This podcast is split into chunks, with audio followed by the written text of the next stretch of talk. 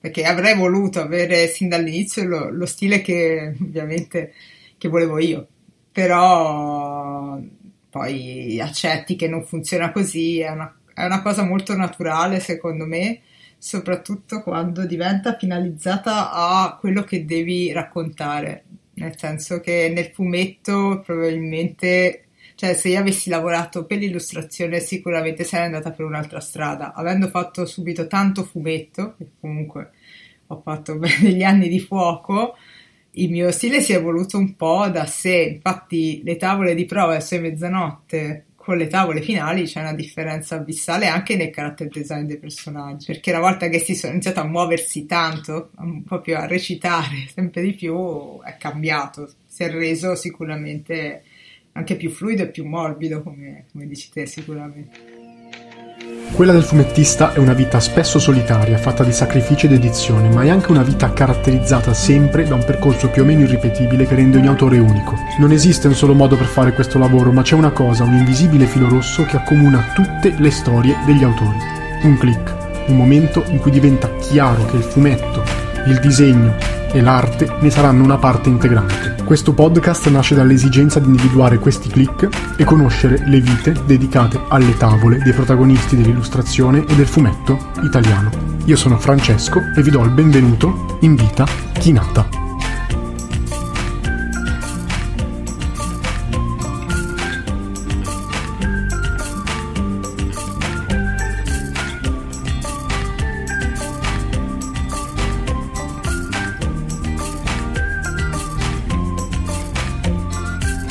Illustratrice e fumettista, io l'ho conosciuta grazie ad un amico in comune, per il quale lei ha fatto una meravigliosa copertina per il suo podcast dedicato ai giocatori di ruolo.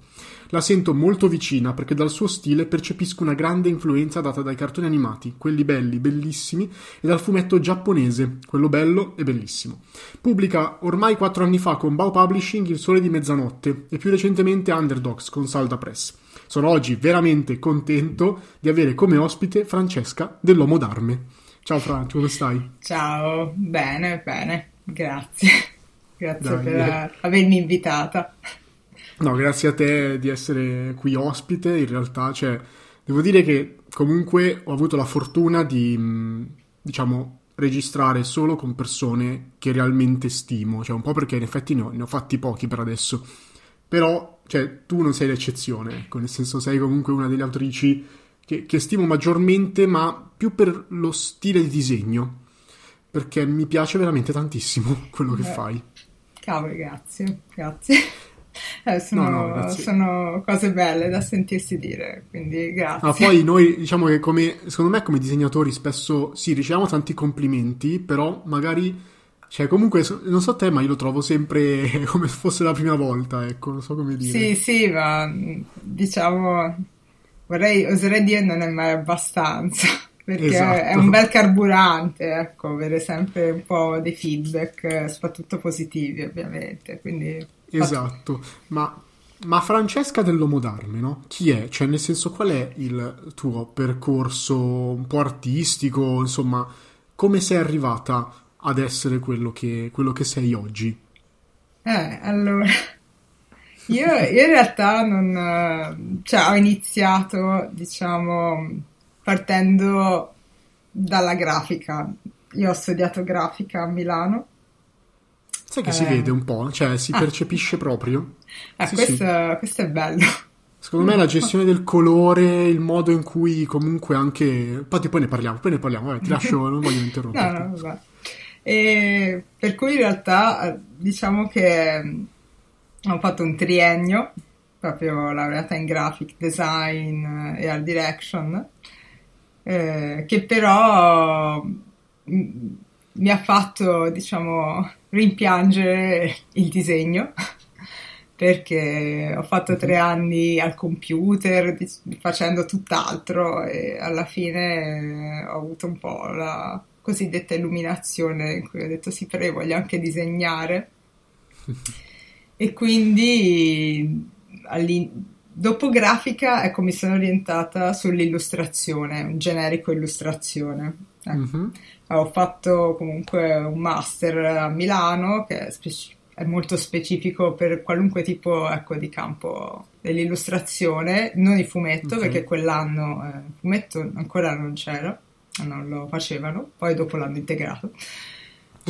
per cui è stato un po' uno shock passare da, ecco, dall'impianto più da graphic designer a quello dell'illustratore, perché è un mondo molto diverso. Eh, esatto, cioè che differenze hai notato principalmente? Cioè, nel senso, la, com'è l'approccio? Com'è la, quali, quali sono le differenze nell'approccio al lavoro in entrambi i campi, secondo te? Allora, sulla diciamo, in linea teorica non c'è tantissima differenza perché sono comunque due lavori, se, per esempio, che non hanno orari, mm-hmm, sono, certo. ti assorbono completamente, insomma, è, certo. è molto, è, per quello sono molto simili.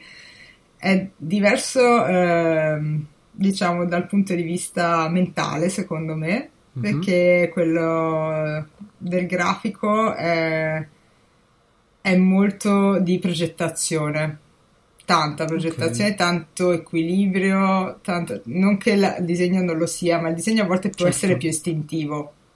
Non certo. so come por... no, te lo chiedo, guarda, perché appunto io in realtà, cioè ogni possibile informazione in più che riesco a ghermire la, la prendo anche perché appunto io non ho studiato principalmente queste cose e quindi anzi trovo molto, molto interessante quello che dici.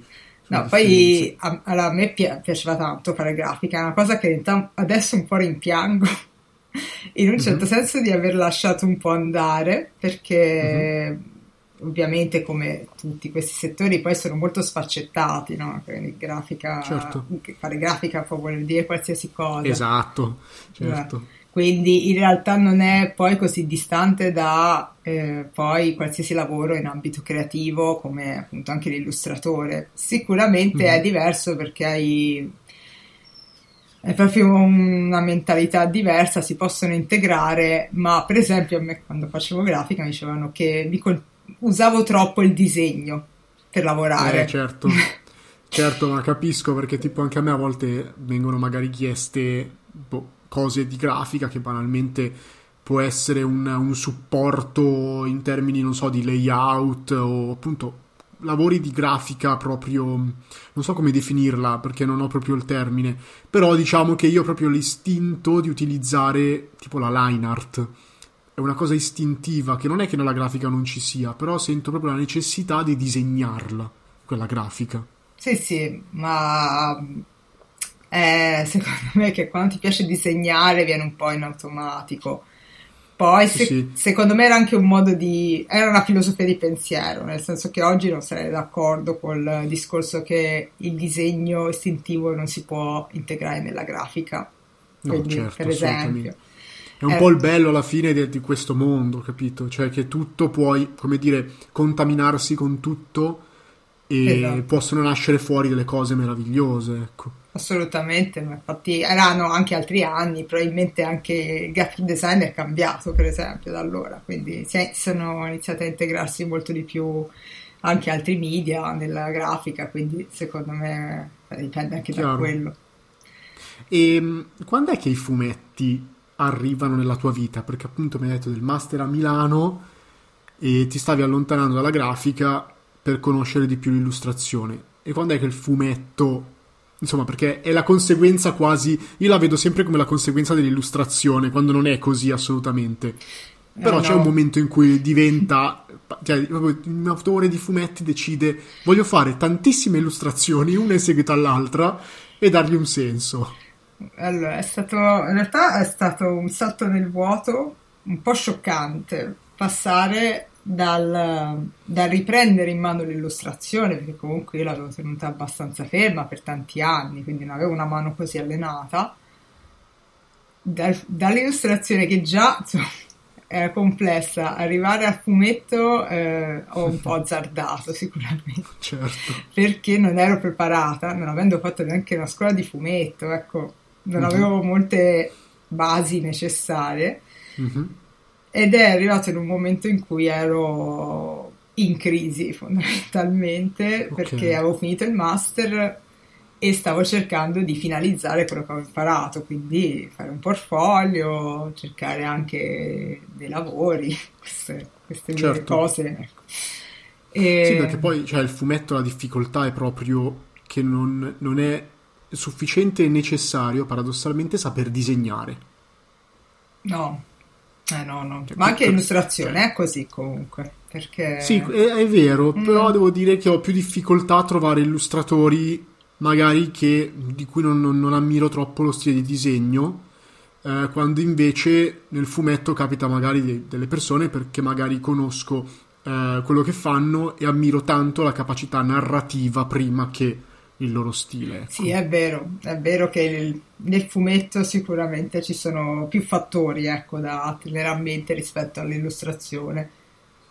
Mm-hmm. E, diciamo che, ecco appunto, nel senso, eh, nel mio caso è stato un tentativo. Ho detto non trovo lavoro come illustratrice in questo momento, mm-hmm. ma soprattutto non capisco io come vendermi come illustratrice, perché sicuramente l'avvicinarmi al fumetto è, è dovuto al fatto che avevo uno stile un po' strano per un illustratore, tipo per albi mm-hmm. per bambini. Avevo uno stile poco consono, forse, certo. quindi avevo un po' questa crisi sul, su quale stile prendere. Ne faccio tanti sì. diversi. Insomma, vuoi non vuoi, sono incappata nella call che ha fatto Bao ormai non mi ricordo, penso fosse 2015, no 2016 uh-huh. credo, fosse 2016, a un fine 2015-2016, quindi ormai insomma un po' di tempo fa. Sì, sì. Beh, fatto... sì. Non, non, non, pensiamo al tempo che no, passa perché... un po' di tempo fa, eh, purtroppo. E ricordo che era una call comunque per albi, sì, per, vabbè, albi per ragazzi, quindi era un po' quello che interessava a me, era il target che interessava uh-huh. a me. Ho detto, sono detta, vabbè, dai, eh, proviamo, tanto in questo momento non, non, ho grandissime alternative, quindi uh-huh. sono un po' lanciata nel vuoto, perché appunto no, in realtà fumetti non avevo mai fatti, l'ultima volta che ho disegnato una tavola di fumetto penso fosse al liceo, quindi insomma era okay. in stile manga ovviamente, quindi certo. talmente non ero assolutamente preparata secondo me, ho dovuto riprendere in mano tutti i miei vecchi fumetti, Però capire. Posso dire che secondo me hai uno stile, una grammatica narrativa, in realtà è, una, è un tema che va molto di frequente in questi episodi, eh, che secondo me si adatta molto bene alla sintesi richiesta anche nel fumetto, perché la sintesi è essenziale per sia raccontare in maniera più diretta, sia per essere più veloci. Che sembra una banalità, però. No, no, ma è vero, è vero, è vero. In realtà, cioè, allora, bisogna tenere conto di una cosa: le tavole che ho mandato a Bao non sono quelle che poi sono viste certo. nel volume. Eh. Certo, certo. C'è, c'è tutto un lavoro anche perché l'hai pubblicato quanto? Quattro anni dopo quello che sì, pubblicato sì, sì. Meno, quindi... No, c'è stato okay. un, bel, un, bel, cambiamento nello stile, anche solo nella tecnica, perché io le tavole che avevo mandato erano in tradizionale. Mm. Quindi, cioè, le ultime cose okay. probabilmente che ho fatto in tradizionale perché poi sono passata alla avevo la Cintiq sì e quindi uh-huh. una volta riuscita avere quella ho detto ciao non, non, non posso lavorare sì, in tradizionale anche perché in realtà è, un, è una chiamata quando una, uno prova a appunto magari approcciarsi al digitale e vede quanto effettivamente anche velocizza i tempi che nel fumetto ripeto secondo me è una parte molto importante è difficile poi, secondo me, tornare indietro. Lo dico per esperienza, perché io sono veramente tanti anni che lavoro principalmente, vuol dire 99%, in digitale. Sì, sì, anch'io, eh. Anch'io, 99, anche 100% comunque. Sì, anche 100 Ma qua, cioè, io... forse mi manca un po', devo dire, il tradizionale, però il vantaggio che mi dà il digitale proprio rispetto alla mia organizzazione massimo, poi non so come, come funzioni per te.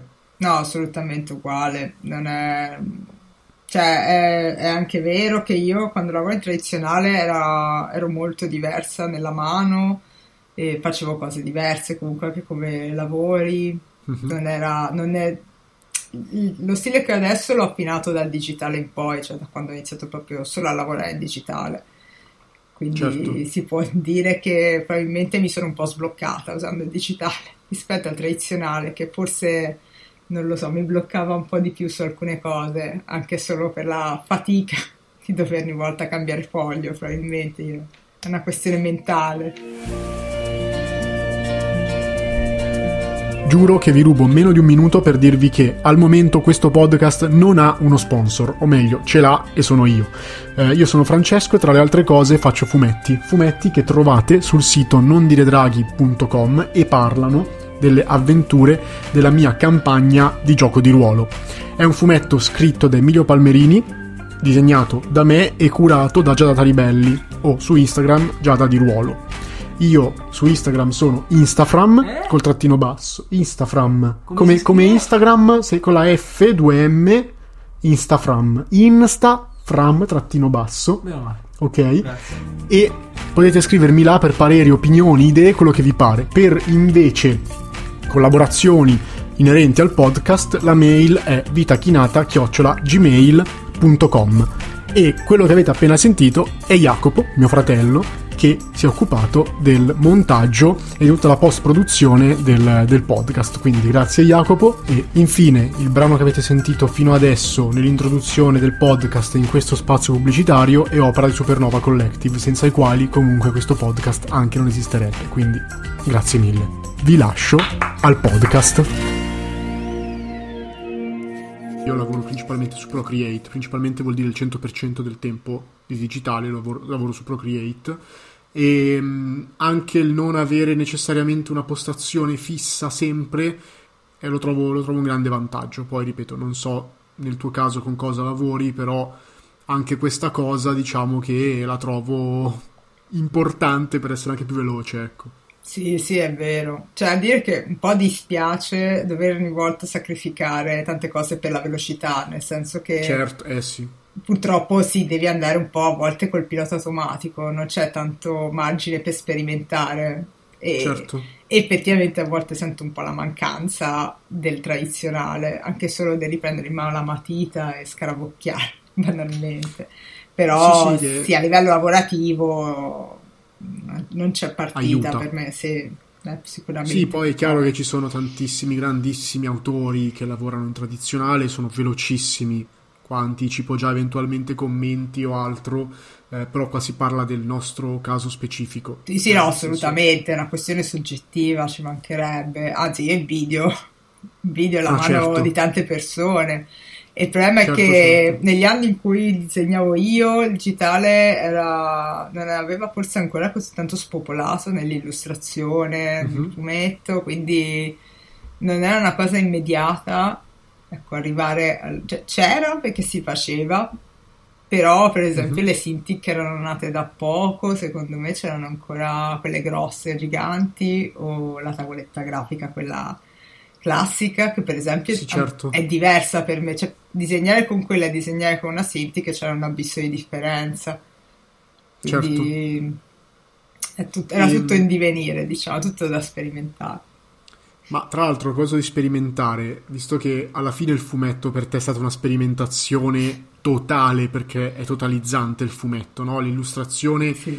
Eh, anche se sei un'illustratrice, la, la, devi piegare in un certo senso al, al, volere della tavola, e lo chiamo così, nel senso che ci sono delle inquadrature meravigliose che però possono non funzionare in, in quella tavola o in quella vignetta specifica.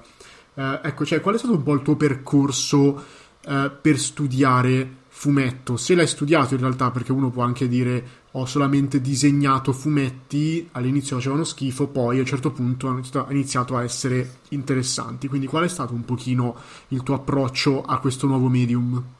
Eh, col fatto che purtroppo il mio primo approccio è stato con un lavoro vero, diciamo, e non con uh-huh. eh, la creazione di un portfolio a fumetti o ad esempio uh-huh. l'autoproduzione, che può essere un buon campo no? per iniziare certo. a a lavorarci, esercitarsi. Eh, io mi sono messa lì e mi sono guardata il più possibile tutto quello che avevo in casa, internet, tutto, tutto mi sono guardata, studiata, eh, ho chiesto ovviamente pareri a persone esterne, amici, che, illustratori, ho mio compagno che è grande mhm. appassionato mm-hmm. di fumetto da sempre, quindi mi ha aiutato tanto perché mi faceva certo. da, diciamo, se, se, mh, altri da occhi. Ecco. Esatto, sì, sì, no, mi aiutava proprio nel capire dove magari qualcosa poteva non funzionare o meno. Poi ovviamente avevo il mio editor che mi è stato un sacco d'aiuto, certo. però a livello tecnico dovevo colmare tante cose e ero molto, insomma, molto dura con me stessa, quindi certo. avevo anche un po' le aspettative di fare bene determinate cose, insomma, che, che, comunque io lo conoscevo il linguaggio del fumetto perché ho sempre letto fumetti, quindi mm-hmm. non, non, ero estranea, per cui avevo già in mente delle cose, solo che ci dovevo un po' arrivare. Quindi ho, ho sudato ma... tanto.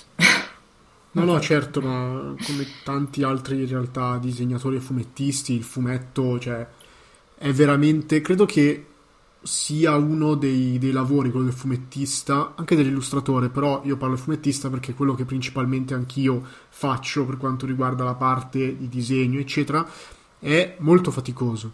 Quindi ti scontri con sia magari all'inizio la necessità di trovare un tuo stile, una tua grammatica visiva, eh, il tuo stile narrativo, tutte queste cose, e anche col fatto che quando finisci una tavola non è finito. Cioè, no eh, magari sono 100, sono 120, sono anche solo 20, anche solo 10 tavole sono toste comunque, perché ogni tavola, cioè, secondo me la, la approcci in tanti modi diversi, perché ogni vignetta è un disegno, no? E, ehm, sì, infatti sì. qua, cioè, non so te come, come vivi questa cosa. Eh... Beh, eh, allora dipende, dipende da da come sono messa quella giornata lì. A volte è emozionante, a volte è sconfortante sapere che ti manca ancora così tanto, quello, certo. quello sì, un po' devo ammettere. Perché poi io sono un po', un po', impaziente, io diciamo non ho molta pazienza, un po' vorrei arrivare già a un determinato punto, invece sono anche molto lenta nel mio lavoro, quindi ci metto tanto per, decidere come disegnare qualcosa, come impostare le cose, quindi soprattutto all'inizio sono particolarmente lenta, ecco, poi da, da un certo step in poi vado più veloce, però tro- e non ci posso fare niente, quindi è certo. un po' così. Ma che poi quella fase che tu dici in realtà definisci lenta, immagino che sia un po' la fase più creativa, no? Perché poi, come per tutti i lavori che poi richiedono una produzione, come, come il fumetto, c'è una fase iniziale creativa e poi io credo che si abbandoni quasi la creatività in, nei limiti del possibile, che non è, non è esattamente così, però passami il termine, eh, perché appunto devi produrre. Quindi immagino poi che quella parte più veloce sia quella un po' in cui tu arrivi dal punto A al punto B, dove punto A è la tavola in bozza impostata e il punto B è la tavola consegnata comunque al boh, 90% della fine. Ecco. Esatto, sì, è molto quello. Poi c'è da dire che dipende sempre dal tipo di lavoro, nel senso che certo. per esempio l'inchiostrazione è un passaggio che a me rilassa molto, quindi okay. è, è, molto più rilassante perché non lo so, è, è più automatico forse come, come passaggio, quindi non mi stressa. Il colore è un altro paio di maniche, quando devo colorare ogni volta mi sembra di dover ripartire da zero e, e soprattutto eh, essendo l'ultima fase a volte sei anche in corsa, quindi eh certo. non hai neanche il tempo di dedicartici come vorresti. E lì, certo. e lì è un po' rode e, ed è comunque impegnativo perché insomma... Ma io invece, cioè nel senso da quando ho iniziato a prendere proprio i tempi delle cose che faccio, specie per quanto riguarda le tavole, l'inchiostrazione è prima era la fase più interessante, più rilassante anche per me, adesso è quasi la fase più stressante perché so che la maggior parte del tempo io lo investo in inchiostrazione. Non so per te, te come vivi il, il tempo che impieghi per le varie fasi di produzione. Allora, la mia fase più lunga è sicuramente lo storyboard. Lì, lì è proprio... Mamma mia. Cioè, a volte una giornata intera su una tavola, ma...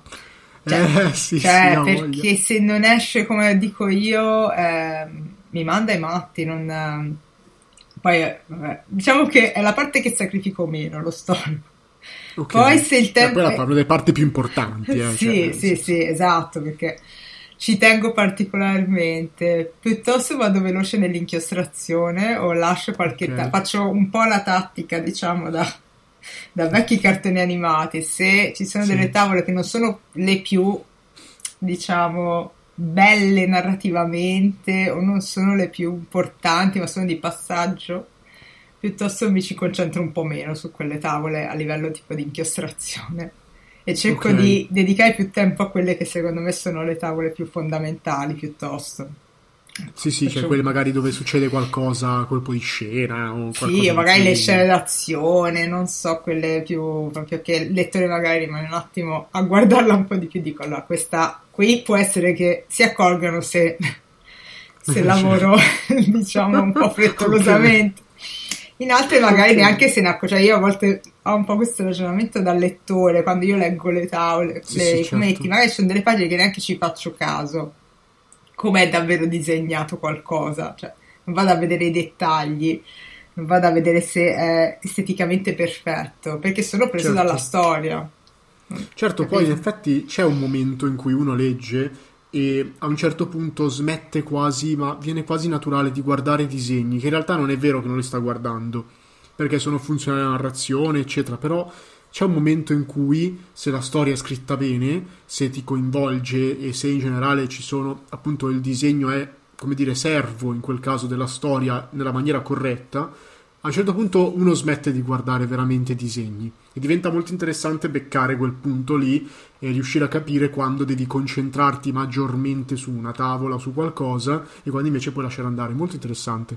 Sì, sì, è vero. Ma perché a me capita, cioè io essendo anche disegnatrice ormai e lettrice, capita certo. a volte che leggo eh, una graphic novel, un manga, qualsiasi cosa, e effettivamente ci sono dei momenti in cui mi fisso e guardo come ha disegnato e penso, vedi, qui non l'ha disegnato, nonostante sia magari un disegnatore bravissimo, però vedi che qui non l'ha disegnato benissimo, quindi certo. anche lui. È beccato. Anche, esatto, vedi che allora vabbè, lo posso fare anch'io. Questo certo. è tipo...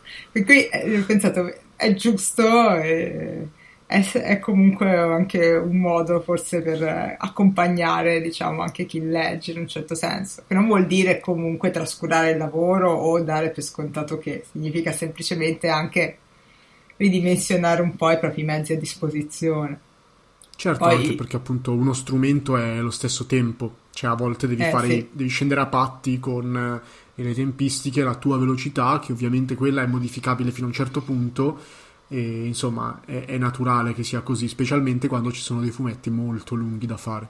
Sì, assolutamente, assolutamente. Ma il mio Ma... primo fumetto è stato un po' un travaglio. Eh certo, ci credo. Quant'è che ci hai messo e quante tavole sono, tra l'altro, che non mi ricordo? Mi pare siano 140 più o meno. Mm, okay. eh, no, deve essere più breve, lo, mi sa che lo allunga io. Deve e il tempo forse... di produzione più o meno, se si può sapere? Eh, I tempi di produzione? Tu, tuoi, cioè nel senso eh. il momento in cui hai messo la matita sul, sul primo storyboard e poi hai consegnato l'ultima tavola. Allora, io ho avuto un... Eh, diciamo che ho avuto un inizio in cui ho iniziato a lavorare in quello lentissima perché era proprio certo. i primissimi storyboard. Poi vabbè, ho avuto diciamo dei problemi che mi hanno costretta a bloccare temporaneamente il lavoro, ma per qualche mese, mm-hmm. diciamo.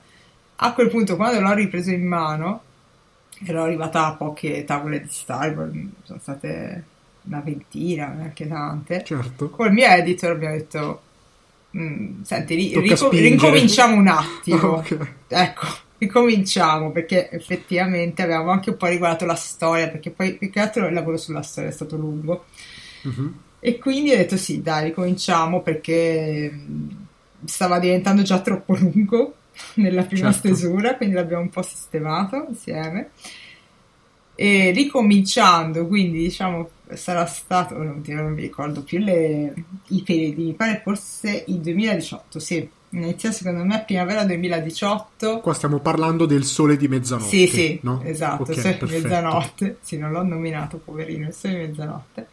e ho consegnato mh, mm, i definitivi nell'estate del 2019, quindi poco più okay. di un anno, Beh, un anno e qualche Comunque, mese.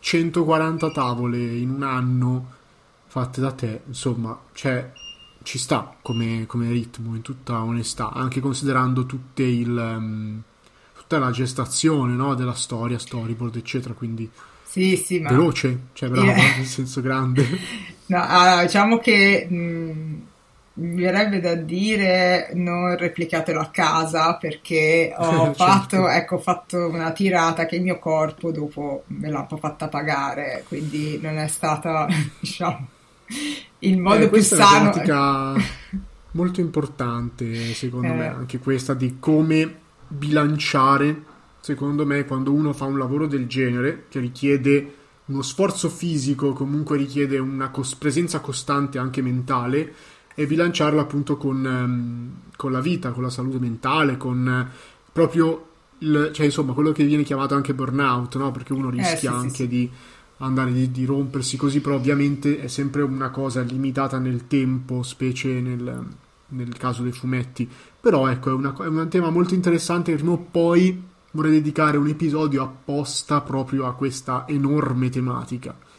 Eh sì, perché è purtroppo è sempre attuale, eh, perché è difficile sì, uscirne. È difficile uscirne perché i tempi comunque sono sempre, i tempi editoriali sono sempre molto stretti e la mole di lavoro è comunque bella grossa per una persona mm-hmm. sola o anche per due perché comunque rimane grossa purtroppo eh, a volte devi anche integrare altri lavori per forza di cose, certo. quindi si sommano, insomma, si somma anche un notevole stress che è difficile da gestire, ecco. Quindi... Certo, fare fumetti è coraggioso, eh, secondo me. Eh, specie che... adesso credo che sia. Eh, pensa che io non lo sapevo quando ho iniziato, ero certo. molto nuova, non sapevo niente, niente, sono proprio arrivata così cioè, gamba tesa senza avere idea di cosa, cosa, stavo per fare. Quindi è stato. Però guarda, riprendo quello che ho detto all'inizio, cioè che in realtà il tuo, il tuo modo di rappresentare è molto funzionale, secondo me, al, al mondo dei fumetti ed è efficace. Io trovo che in realtà le tue illustrazioni raccontino tanto già solamente per come sono, poi hai questo tratto morbido e dei personaggi comunque che trovo molto, come dire, mi viene a dire sempre morbidi, ok? Um, però diciamo che sono ben definiti, cioè sono solidi e riconosci che sono tuoi. Quindi secondo me questo in realtà è molto funzionale per il fumetto, sia per essere riconoscibile, sia per poi la produzione stessa. No, guarda, e, mi, fa, ehm, mi, fa, molto piacere comunque sentirmi dire queste cose, quindi grazie. No, no, ma è, cioè, è una cosa che spesso vabbè, a me chiedono è il discorso di come faccio ad avere un mio stile. Che è una domanda che di solito viene posta, ci sta, eh, ci sta che venga posta, però in realtà ci si dimentica no? che è come nuotare, come nel film Soul, eh, che racconta di, di, quella, adesso non mi ricordo bene la scena, però viene detto che c'è questo pesce che vuole eh, nuotare nel, nel, mare, nell'oceano, e, e, pensa di star nuotando solo nell'acqua, quando invece è nell'oceano, no? Quindi lo stile è un po' la stessa cosa, cioè tu stai, vuoi nuotare nell'oceano, e in realtà stai già nuotando nell'oceano con quello che stai facendo in quel momento, quindi non c'è una ricerca per arrivare esattamente a quella cosa lì. Uh, c'è una cosa che si evolve, c'è una grammatica narrativa che si evolve con, con, col tempo, quindi immagino che tu non ti sia messa a tavolino a dire ok voglio fare esattamente quella cosa lì, deriva da una serie di tempo, da una serie di momenti, di ore spese a fare, a disegnare. Sì, sì sì, ufficiale. Perché avrei voluto avere sin dall'inizio lo, lo stile che ovviamente che volevo io. Però certo. poi accetti che non funziona così, è una, è una cosa molto naturale secondo me, soprattutto quando diventa finalizzata a quello che devi raccontare. Nel senso mm-hmm. che nel fumetto probabilmente cioè, se io avessi lavorato per l'illustrazione, sicuramente sarei andata per un'altra strada. Avendo fatto subito tanto fumetto, che comunque certo. ho fatto degli anni di fuoco, il mio stile si è evoluto un po' da sé. Infatti, le tavole di prova verso mezzanotte con le tavole finali c'è una differenza abissale anche nel character design dei personaggi, per esempio. Certo. Perché una volta certo. che si sono iniziato a muoversi tanto, proprio a recitare sempre di più, è cambiato si è reso sicuramente anche più fluido e più morbido, come, come dici te, sicuramente. Hai detto una cosa perfetta, quella che i personaggi si muovono, cioè io non so te, ma io ho difficoltà a immaginarmi i personaggi fermi, nel senso che anche se faccio magari uno studio di character design statico, in quel momento lì non mi piace il personaggio, so che quando lo muoverò nelle tavole mi piacerà. Ah sì sì, quello è un classico, ma anche per l'animazione è così, eh, comunque. Quando ah, li vedi sì, fermi certo. sono brutti, poi quando si muovono improvvisamente sono bellissimi. Tutto sommato dici, esatto. Sì sì sì. No, ma è normale. Che poi vale anche per l'illustrazione, eh, per carità, ovviamente, però io parlo proprio in questo momento della necessità di vedere i personaggi vivi, perché alla fine nel fumetto vivono, cavolo, cioè non riesco a immaginarmeli fermi. Sì, sì, sì, no, no, ma è verissimo, ed è la cosa bella del fumetto per me, è quello che mi piace del fumetto, che l'idea di far muovere dei personaggi, farli parlare, farli recitare, farli provare emozioni. Eh. Sì, sì, poi con relativamente pochi mezzi, perché diciamo che la differenza con l'animazione che io trovo un mondo a cui vorrei tantissimo approcciarmi, però la differenza principale è che in realtà è più semplice in un certo senso finire una storia a fumetti piuttosto che la stessa storia trasposta in maniera animata, ecco. Quindi certo, in un certo. certo senso il fumetto ti permette di far vivere dei personaggi senza dover magari disegnarli letteralmente decine di migliaia di volte. Assolutamente. Diciamo che l'animazione è un lavoro di, di pazienza estrema e sì, di solito di, insomma, non sei da solo, hai un bel team di gente. È sicuramente è un progetto più collettivo l'animazione, ecco, non è Sì, poi ovviamente in base a quello che uno vuole fare, chiaramente. Sì, sì, sì, quello sì. Però il fumetto Però è un buon sì. compromesso, ecco. Esatto, esatto, cioè con poco tu racconti una storia che può essere più o meno profonda, più o meno bella, però è che è, un, cioè, è anche accessibile a tutti, veramente a tutti. Uh, la, la, narrazione per immagini, diciamo che appunto come dicevamo prima, nel fumetto veramente il disegno secondo me passa quasi in secondo piano. Il disegno deve essere un parallelo con la storia che viene raccontata. Le due cose non possono essere troppo scollegate, se no si nota e secondo me poi non è così funzionale. No, è vero, è vero assolutamente, che a volte quando disegni, soprattutto se sei un disegnatore più che magari sceneggiatore o autore unico, puoi rischiare di dimenticarti questa cosa e concentrarti tanto, tanto, anche troppo a volte sul disegno, certo. sacrificando magari qualcosa nella storia, magari per fare quella vignetta bellissima che però non funziona come un'altra molto più semplice, molto più basic. Sì, sì certo. Diciamo. Ma tra l'altro, stiamo parlando molto di, di, fumetto, eccetera, rimarrei qua perché ti volevo chiedere una cosa. Io trovo molto interessante quando un, un, fumettista o una fumettista si approcciano alla tavola, perché io ho un mio schema ben preciso e so che facendo quella cosa, quella cosa e quell'altra cosa, la tavola verrà più o meno come me la immagino io.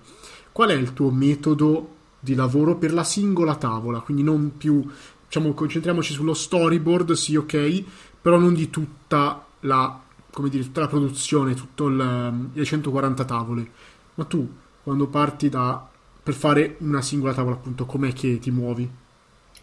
Allora, questa è una bella domanda perché cioè, devo rimettere insieme tutti i pensieri. Perché quando faccio le tavole è proprio un momento di, non lo so, di meditazione profonda.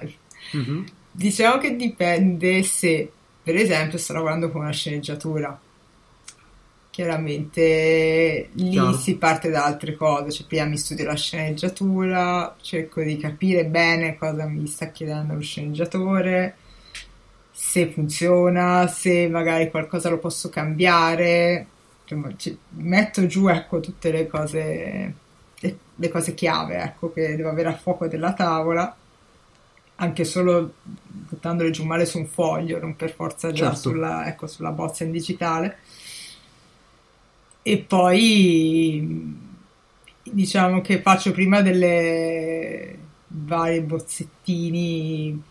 Vi vorrei dire oh, brutti ma la verità è che non è vero perché io non ho, ecco, ho questo difetto che devo subito disegnare ben, bene le cose. Lo, i miei storyboard sono già definitivi praticamente non, non sono dei veri storyboard spesso sono, non sono pulitissimi però sono comunque precisi perché ho sempre paura che poi l'editor non riesca a leggere bene quello che certo. succede, quindi dico no, devo far vedere che so già fare tutto bene, quindi ho sempre questa, quindi mai mi sono abituata così e, quindi sicuramente eh, è, è, un, appunto, è un processo lungo di solito cerco di avere prima tutto il quadro insieme e poi risistemo le singole vignette se non funzionano o se voglio migliorare o se voglio comunque provare un'altra inquadratura e questa non mi convince. Uh-huh. Però ecco, sì, non, un gran, non è un grandissimo metodo. Adesso per esempio sto sperimentando un po' per i fatti miei quello dei piccoli bozzetti proprio okay. che secondo me mh, potrebbe funzionare meglio però è vero anche che sto lavorando su delle tavole mie personali, quindi non ho una sceneggiatura ed, okay. è, ed è, una cosa diversa.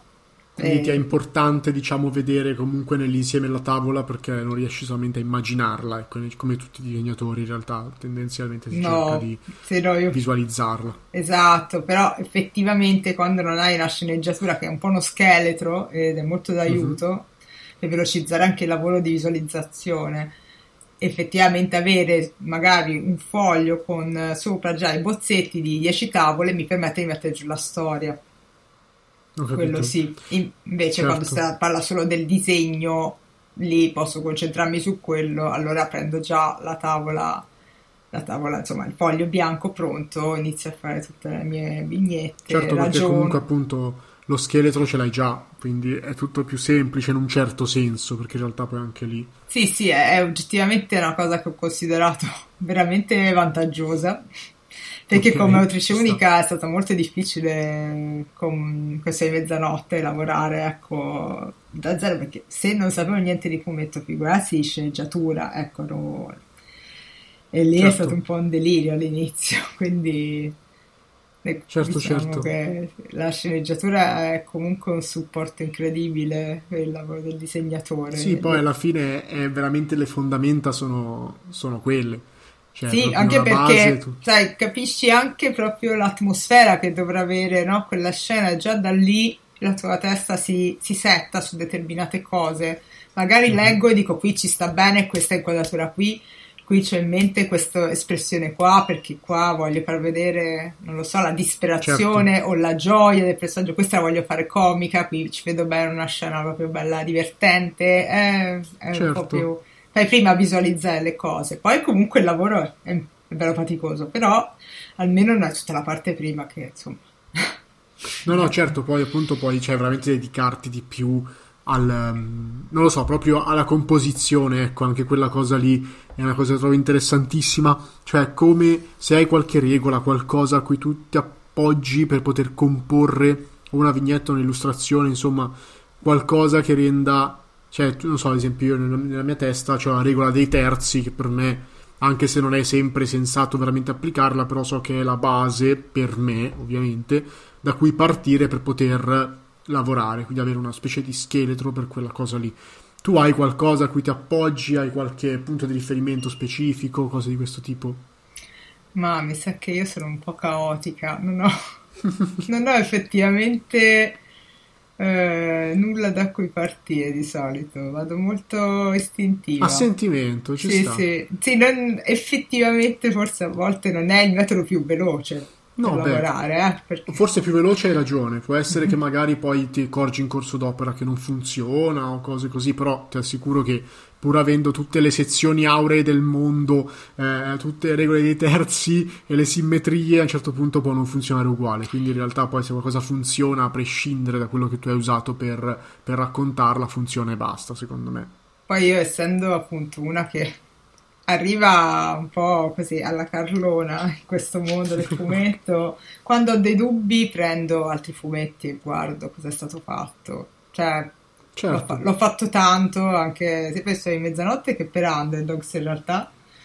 Mm-hmm. Mi sono proprio guardata, per esempio, manga oppure fumetto francese a seconda di cosa avevo bisogno e cercavo di capire cosa poteva aiutarmi a mettere a fuoco bene una scena, cosa, vo- cosa volevo focalizzarmi. Io faccio così, quando ho dei dubbi, ecco, quando per Sì, la cosa migliore. È tutto per chi magari non ha effettivamente una grande tecnica di partenza, diciamo, mentale. Ma oddio, mentale. oddio, in realtà secondo me comunque in quello che fai si vede che hai, diciamo, sia faticato per riuscire a raccontare in quel modo e ehm, soprattutto però si vede che sono anche se tu dici di no, però comunque sono scelte ragionate, forse intuitive anche, però alla fine non so, alla fine viene fuori un mix che trovo interessante, ecco, non so come dire. Anche ah, per questo guarda, ci sarà, c'è sicuramente un ragionamento che però secondo me mi è venuto fuori a forza di disegnare. Eh certo. È sì, sì. sicuramente più istintivo, nel senso che a mano a mano che disegno tavole capisco già come fare delle cose. Io già negli storyboard che sto facendo ora, per esempio, per Underdogs 2, vedo un abisso di differenza da quelli che ho fatto eh per certo. Underdogs 1.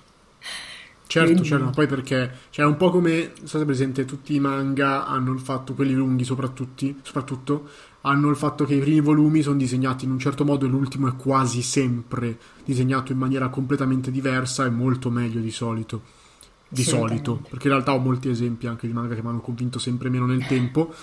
Però vabbè, questo è un altro discorso. Eh, che manga fanno un po' storia a sé col fatto delle tempistiche, della, eh sì. della continuità nel, se, negli ma, anni. Ma sai che io ho veramente difficoltà a criticare i manga per questo motivo proprio, perché so comunque che ogni autore ci ha buttato l'anima e il sangue a prescindere per la velocità che è richiesta. Sì, sì, anch'io. Ho eh, problemi. Anch'io non, non, riesco a essere comunque mai severa, ecco, il giudizio dei manga per quello. No, Ci sono delle dinamiche perché, cioè... dietro molto diverse diverse dalle esatto. nostre, quindi è difficile insomma essere troppo duri. Cioè, ecco. È come il fatto quando sai, recentemente era successo che Ichiroda ha fatto uscire l'episodio, non mi ricordo il numero di One Piece a matita. Cioè, sì. alcune parti erano a matita. Certo, certo. Ecco, è una cosa che da un lato mi fa dire, cavolo, cioè, possibile che hai bruciato tutto quanto il tuo anticipo di capitoli, perché sicuro c'era un sacco di anticipo, eh, e non sei riuscito a dire di, prendere una, cioè, di volerti prendere una pausa perché comunque è un professionista, eccetera. Dall'altro, però, c'è la pressione no? che ti mette. La, vabbè, lui è un caso particolare perché ovviamente ha fatto film su film, adesso sta preparando un altro film, insomma, una serie di, di cose che vanno a allinearsi. C'era anche il discorso live action, serie, eccetera. Che non, ti, non puoi dire. Cioè, secondo me è difficile poter dire hai sbagliato perché non è così. Cioè, il fatto è che si è trovato in mezzo a una tempesta di poco tempo, so come dire, eh, che, che necessariamente è finito così, è finito appunto in questo modo e non riesce a essere severo veramente. No, assolutamente, ma poi io, io sono per esempio una grandissima fan dalla preadolescenza di Togashi che eh certo. che è eh certo. famoso per le sue lunghissime pause, tutti lo odiano, ma io dopo che ho fatto il mio primo fumetto, onestamente ho detto, no, guarda, cioè non si può avercela con una persona che decide di curare la propria salute e fare delle lunghe... Mi va bene, io lo accetto, certo. prendi tutto il tempo di cui hai bisogno, io ti aspetto, non c'è problema. Secondo Perché? me davvero, se uno fa, ha fatto fumetto, poi di più secondo me riesce a capire veramente il valore del, questo ovviamente parlo, vale anche per l'illustrazione, l'animazione, non ne parliamo, però capisci veramente il valore de, del tempo, secondo me. Sì, si sottovaluta eh, molto quando non si è, non si sì. è nell'ambiente, secondo me. Questa... Cioè, vedo veramente, anche banalmente, a me viene in mente um, Obata, uh, che ha fatto uscire tantissimo tempo fa questa serie di volumetti eh, che si erano dedicati a Blue Dragon, no? Eh, Ralgrad Blue Dragon, non mi ricordo nemmeno benissimo il titolo, però sostanzialmente si ispira sempre a, a Blue Dragon, quindi all'ombra che prende eh, forma di questo drago blu potentissimo. E sono quattro volumetti. Il pensiero che lui con quei quattro volumetti ha prodotto più di quanto io abbia prodotto in quattro anni, magari, cioè, è un pensiero che mi mette i brividi, capito? Cioè, è una dimensione talmente più grande che non è, non è proprio commensurabile. Poi, vabbè, lasciamo perdere che ovviamente è un contesto diverso, però, cioè, è sempre un bagno di umiltà, non so come dire. Sì, sì, assolutamente, assolutamente. Poi sono appunto dei ritmi completamente diversi dai nostri, insomma, sono dinamiche sì, certo. più pesanti sicuramente le loro. Insomma. Meno sane anche, eh, credo. No, cioè, molto meno sane. Molto meno sane. Oserei dire anche cioè... qui non replicatelo a casa. No, esatto. No. esatto. Cioè, secondo me impegnatevi responsabilmente. Ma infatti è... ormai anche gli autori giapponesi, in generale mi sembra proprio quelli asiatici, stanno iniziando un po' a, a capirla questa cosa e chiedono spesso pause, insomma cercano di rallentare un po' i ritmi perché secondo me hanno visto Certo. anche purtroppo molti colleghi ecco, fare Cedere. esatto, eh, quindi No, no, certo. impari almeno quella, insomma, prendi cura anche della tua salute. No, poi a me come in realtà, cioè, medico, questa cosa sta veramente tanto a cuore, dicevo anche prima, per questo motivo. Cioè perché vedi magari spesso sottovalutare tutti questi aspetti eh, in virtù magari di un, eh, non so, di un obiettivo che sì, ok, fondamentale fino a un certo punto. Cioè nel senso, vale veramente la pena? È quella la domanda che bisogna chiedersi. Sì, e esatto. forse 15 anni di fumetti settimanali, 20 tavole a settimana, cioè a un certo punto secondo me ci sta che ti rendi conto che non puoi andare avanti così. No, poi sacrificando tutto, non solo la salute, Sì, ma sì. anche le, le relazioni sociali, Sì, insomma. Sì, poi è un mondo Eh, estremamente ecco. complesso, eh, c'è veramente una complessità enorme anche perché noi vediamo la percentuale risicatissima che non solo ha successo lì e avrà poi successo anche qui, ma una percentuale che poi diciamo nasconde tutta quella che invece non, non ce la fa e comunque lavora tantissimo, se non di più, perché ovviamente ha diverse disponibilità economiche, puoi pagare meno assistenti e quindi lavori molto di più. Insomma, un- cioè, ci sarebbe un bel po' di cui parlare riguardo l'industria del fumetto giapponese in particolare. Sì, sì. Ma non so se ne parleremo adesso, però Eh, ci, veramente- no, ma- vorrebbe, ci vorrebbe una un serata episo- un intera. episodio speciale. Esatto. adesso prevedo un episodio speciale, solamente uno in realtà, eh, che è dedicato alle intelligenze artificiali. Ah, un cavoli. tema caldissimo. Scottante quasi. scottantissimo, però in generale c'è veramente ogni tematica così apre a possibili, tantissime possibili riflessioni, riflessioni e mm, quindi sono contento in realtà che escano perché mi danno idee per il futuro anche. No, sì, ci sono sicuramente innumerevoli argomenti che ah, diciamo fanno proprio parte de- di questo lavoro, anche non Certo. solo in base ai mercati, ai singoli mercati, ma proprio come professione. Ma invece appunto parlando di, di- di manga, eh, ti volevo chiedere, cioè non, non i tuoi manga preferiti, però cioè, io percepisco tanto che c'è un'influenza orientale comunque come stile anche all'interno di quello che tu fai, anche se prima hai descritto appunto eh, manga e magari fumetto francese, eh, diciamo che si percepiscono entrambe, però restando sui manga, visto che siamo in tema, eh, qual è quali sono cioè, quei titoli che trovi più diciamo risuonanti, non so se anche se esiste in italiano, eh, col tuo stile? Cavoli, non lo so, non ci ho mai pensato in effetti. Eh, Oddio, non lo so perché io ho avuto anche un periodo di forte, no, forte no, però comunque di distacco dai manga ce l'ho avuto nel periodo dell'università, proprio Mhm. perché passando alla grafica, ecco, so- ho messo- i manga mi hanno detto adesso basta con i manga, quindi via. Per cui ho dovuto un po' Certo. trascurarli. E... No, ma c'è sempre questo momento in cui un po' si abbandona il manga in realtà. Sì. Vedo che spesso, cioè come appunto uno inizia tendenzialmente con quelli, poi sente la necessità di allontanarsi perché non gli è più abbastanza. Sì, poi era anche un periodo in cui in realtà compravo pochissimo di fumetti, libri, Mhm. perché ero una studentessa fuori sede, quindi Eh, iniziavo certo, ovviamente, certo. magari andavo a vedere le cose di grafica alle mostre, ma lì, quelle cose lì, i fumetti erano momentaneamente in stand-by. E ho ricominciato Certo. dopo, quando ho iniziato a disegnare di nuovo un po' liberamente, è iniziato a mancarmi molto la lettura dei fumetti, dei manga, insomma, ho ripreso un po' tutto in mano. Quindi è difficile capisco fare un percorso artistico, ecco, preciso delle mie influenze, è sempre molto difficile per quello, perché io in realtà spesso sono andata molto a, a sentimento. Beh, in mette tanto è Sailor Moon, sicuramente. Cazzo, ok. Eh, sì, tanto, perché comunque ancora, ancora oggi è un grande punto di riferimento. Lo so che forse non si direbbe, ma l'ho guardato tanto, soprattutto l'anime, più che il manga.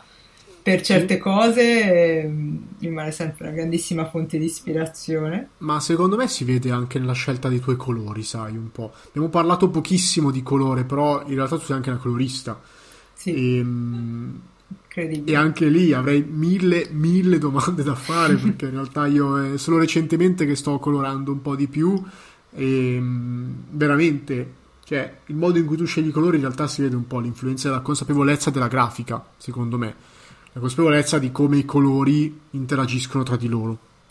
Sì, che non è, tu, non è ma perché gestisci delle ma sì, è perché gestisci comunque colori molto difficili e Underdogs con questa copertina gialla, no? Col cielo giallo fortissimo. Sì, mi mm. sono lanciata subito, ho detto facciamo la gialla questa copertina, abbiamo già pensato alle prossime saranno più o meno simili, quindi sì, sì, acida, magenta, magari. sì. Beh, no, cioè, capito, quindi cioè, sono cose comunque difficili da gestire, secondo me. E si vede come appunto tu trai dal tuo bagaglio, forse inconsciamente magari, ma non lo so, um, tutte queste informazioni che poi convogliano tutte insieme in quest'ultimo, diciamo, prodotto, quest'ultima opera, che sono appunto alla fine i tuoi, i tuoi fumetti, che sono proprio, è figo perché il fumetto è sempre, secondo me, veramente la summa dell'autore cioè, quello, il percorso artistico si vede nel fumetto, secondo me. Sì, è vero, è vero.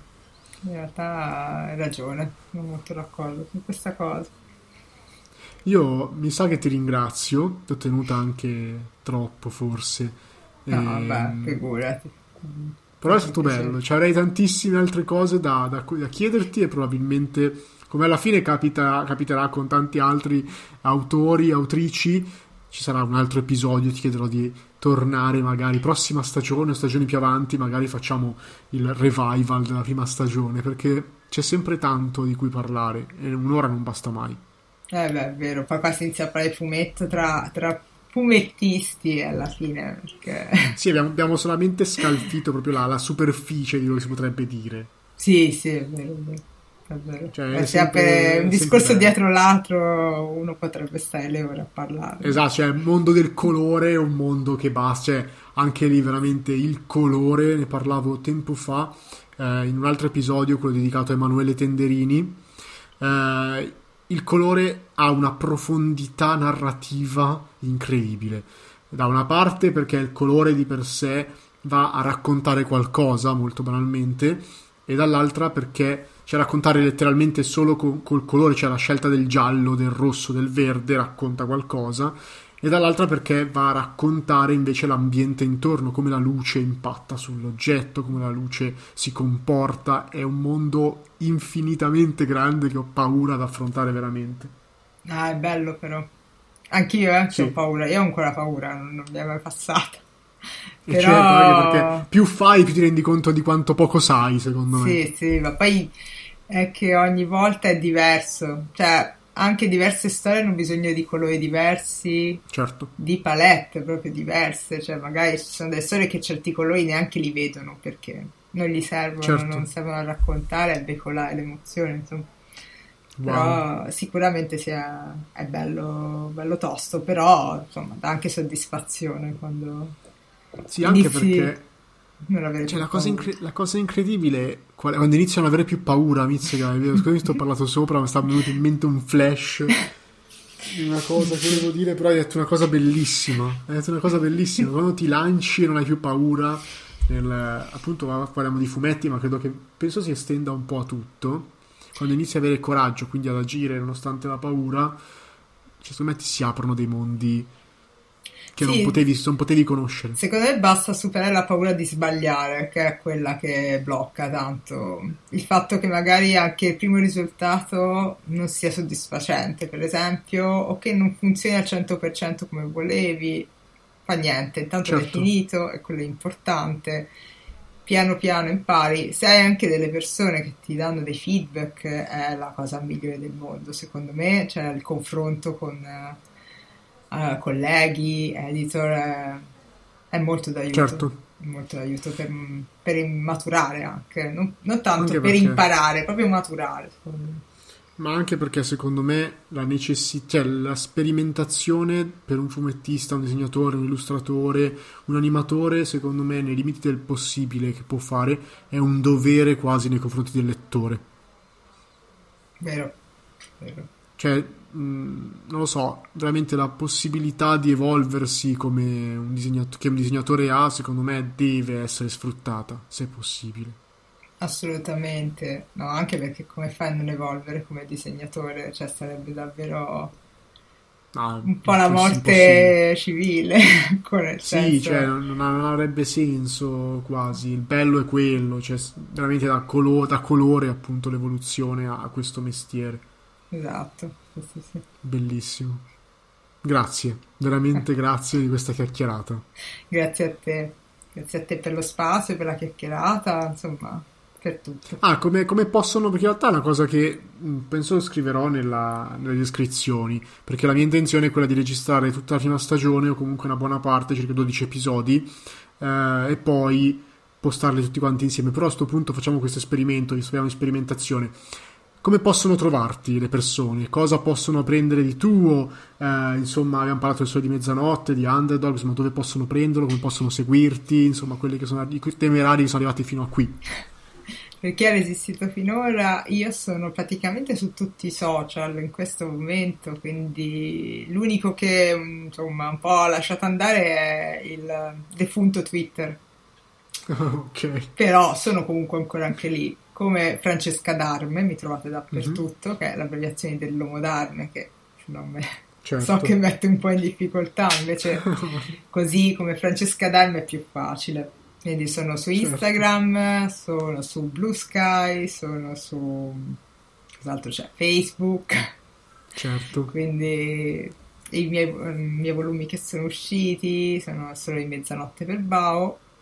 È uscito Underdogs volume 1 ormai nella Lucca 2021, è giusto? No, 22. 2021, mi- 22, giusto? Mi pare di 22, sì. scusate, mai sto confondendomi.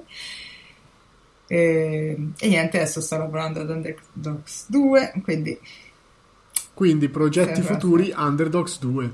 sì, ho anche fine altre piccole cose in cantiere, ma per ora non posso parlarne. Che... Perfetto, benissimo, bello. I progetti di cui non si può parlare in realtà sono sempre i migliori, secondo me. Speriamo. Perché sì, dai, dai, sono molto. Anche Underdogs in realtà non vedo l'ora. E quindi dai, anche se questo episodio credo uscirà intorno a marzo, ma vediamo se veramente riesco a rispettare la timeline che mi sono dato. Però siamo comunque a fine anno mentre lo stiamo registrando, quindi eh, ci auguriamo. Diciamo che l'augurio finale, appunto, il desiderio è che esca Underdogs 2 e tutti quanti i tuoi progetti. Grazie davvero. Grazie, Grazie a davvero. te. Fra. È Grazie. stato un piacere enorme. Anche per me, assolutamente.